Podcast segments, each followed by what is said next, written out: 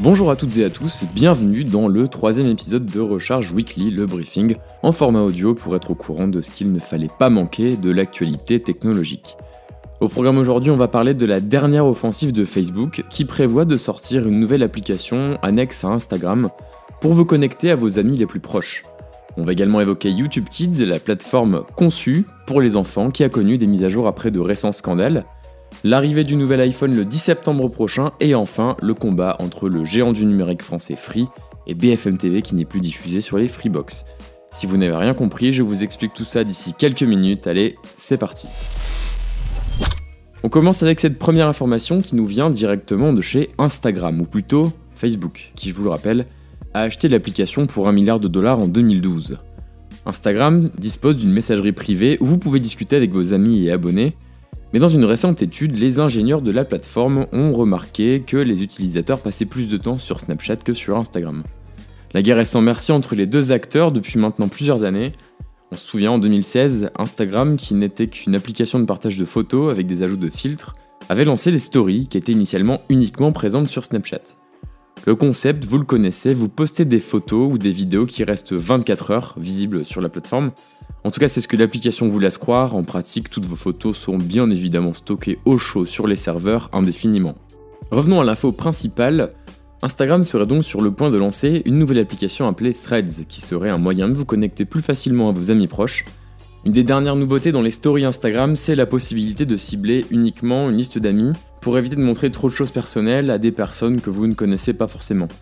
Et eh bien, c'est dans cette continuité que l'application prendrait place, il s'agirait d'une app de messagerie instantanée, avec la possibilité de partager sa position, sa vitesse de déplacement, son niveau de batterie pour que vos amis soient au courant de vos moindres faits et gestes. On peut nouvelle fois y voir des fonctionnalités assez similaires à ce que fait Snapchat avec la Snap Map, qui permet de géolocaliser ses amis sur la carte du monde.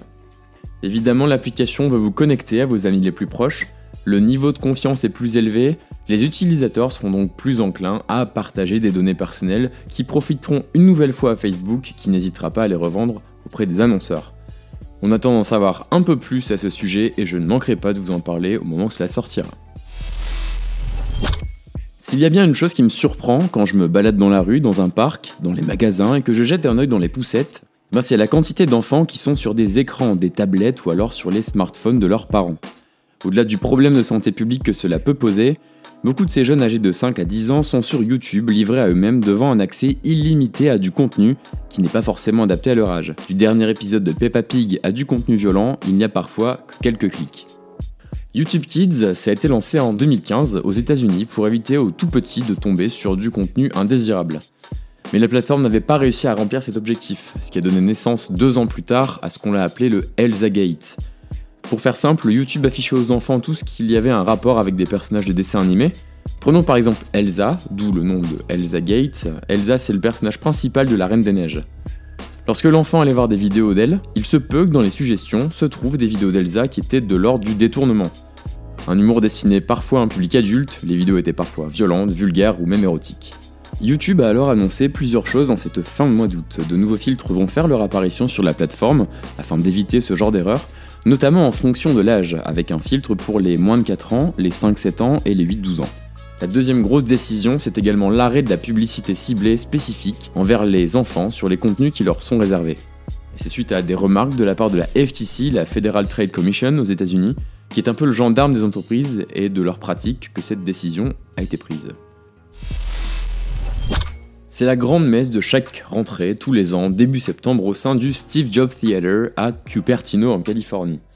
La date a été officialisée ce jeudi 29 août, le nouvel iPhone, 11e de la famille, sera présenté le 10 septembre prochain. Alors à quoi faut-il s'attendre pour cette nouvelle génération? L'an dernier, souvenez-vous, c'était l'apparition des encoches sur la partie supérieure de l'écran, qui a d'abord été décriée par bon nombre d'utilisateurs avant d'être adoptée, puis largement copiée par les concurrents d'Apple. Cette année, on peut s'attendre à quelques nouveautés. Déjà, les rumeurs se propagent concernant le nom du téléphone.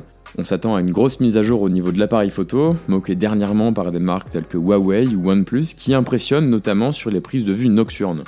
L'iPhone Pro serait donc équipé d'un appareil photo supplémentaire, ce qui portera à trois le nombre de capteurs présents sur la face arrière du téléphone, notamment pour y glisser un téléobjectif.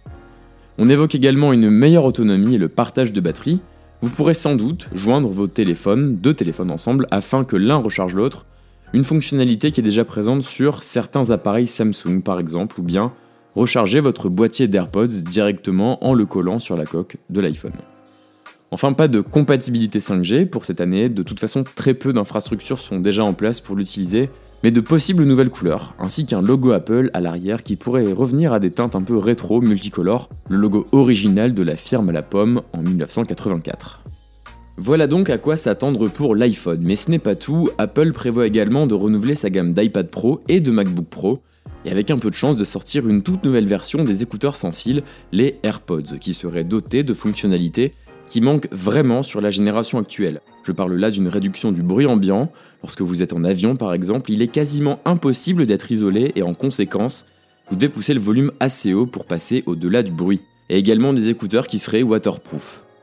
Voilà pour cet Apple Event qui se déroulera donc, je le rappelle, le 10 septembre prochain. Allez, on enchaîne avec la quatrième et dernière news de cette semaine, c'est la guerre qui est déclarée entre Free et BFM TV. Si vous avez une Freebox chez vous, il est devenu impossible de regarder la chaîne ainsi que toutes celles du groupe Altis, donc RMC Découverte et RMC Story. La raison est simple, le groupe audiovisuel veut faire payer aux fournisseurs d'accès Internet les droits de diffusion des chaînes. Dans la logique de Free, il est effectivement difficile de concevoir de payer pour diffuser une chaîne qui est disponible gratuitement sur la TNT. Altis, propriétaire de BFM, demandait 4 millions d'euros pour que la chaîne continue à être diffusée et pour que Free puisse également avoir accès aux émissions en replay pour ses abonnés. Des accords complets entre les deux groupes, les chaînes sont donc indisponibles depuis le 27 août dernier suite à une injonction du tribunal de Paris. Cette décision est loin d'être prise à la légère car ce sont plus de 6 millions de personnes qui regardent BFM TV grâce à Free. Et en conséquence, c'est donc une perte de 15 à 20% d'audience pour la chaîne. Tout récemment, deux jours après la décision de Free, c'était au tour d'Orange d'entrer dans cette bataille de droits.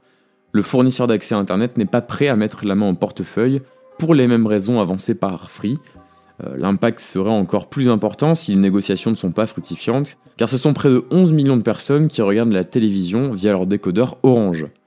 Marc-Olivier Fogiel, nouveau patron de BFM TV depuis juillet dernier, fait face à sa première grande difficulté. Affaire à suivre donc.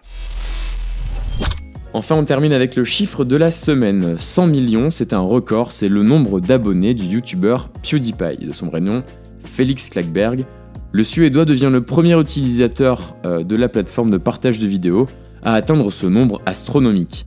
Il est actif depuis maintenant plus de 8 ans et s'est fait connaître pour euh, partager euh, ses parties de jeux vidéo. Donc il y a un peu de tout, des jeux vidéo d'horreur, du tir à la première personne, mais dernièrement c'est sur Minecraft qu'il a de nouveau remobilisé une forte communauté ce qui a d'ailleurs propulsé le jeu à la première place du classement des jeux vidéo les plus vendus de tous les temps, avec 176 millions de copies, devant les légendes telles que Tetris, Wii Sport ou GTA V. Merci d'avoir écouté le tout premier épisode de Recharge Weekly pour ce mois de septembre. J'espère que vos cartables, cahiers et crayons sont prêts et que vous êtes chargés d'énergie pour la rentrée. On se retrouve d'ici la semaine prochaine pour une nouvelle émission. D'ici là, passez une excellente semaine, restez curieux, éclatez-vous. À très vite. Ciao